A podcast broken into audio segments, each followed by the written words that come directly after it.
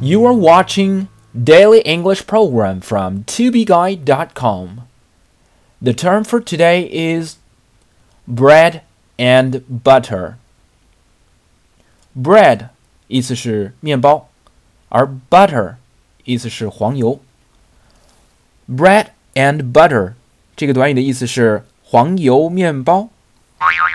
我们知道中国人的主食呢有米饭和馒头，而对西方人来说呢， 他们最最基本的食物来源呢是面包和黄油。所以呢，bread and butter 这个短语它的引申意为基本生活资料、生计。有的人呢也用它来指代自己的工作。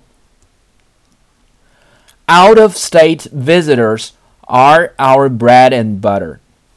外省游客是我们主要的经济来源。Out of state visitors are our bread and butter. He worked hard to earn his bread and butter. 他努力工作以维持生计。He worked hard to earn his bread and butter. Hi, Jeremy. What's your job? Well, I am an editor for a newspaper.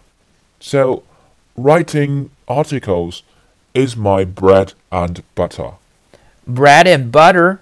So you mean that you work for a newspaper that talks about food and cuisine? No, not really. I mean, I just write articles to make a living. For more video series of my show, please check out my website at tubeguy.com or follow us on WeChat.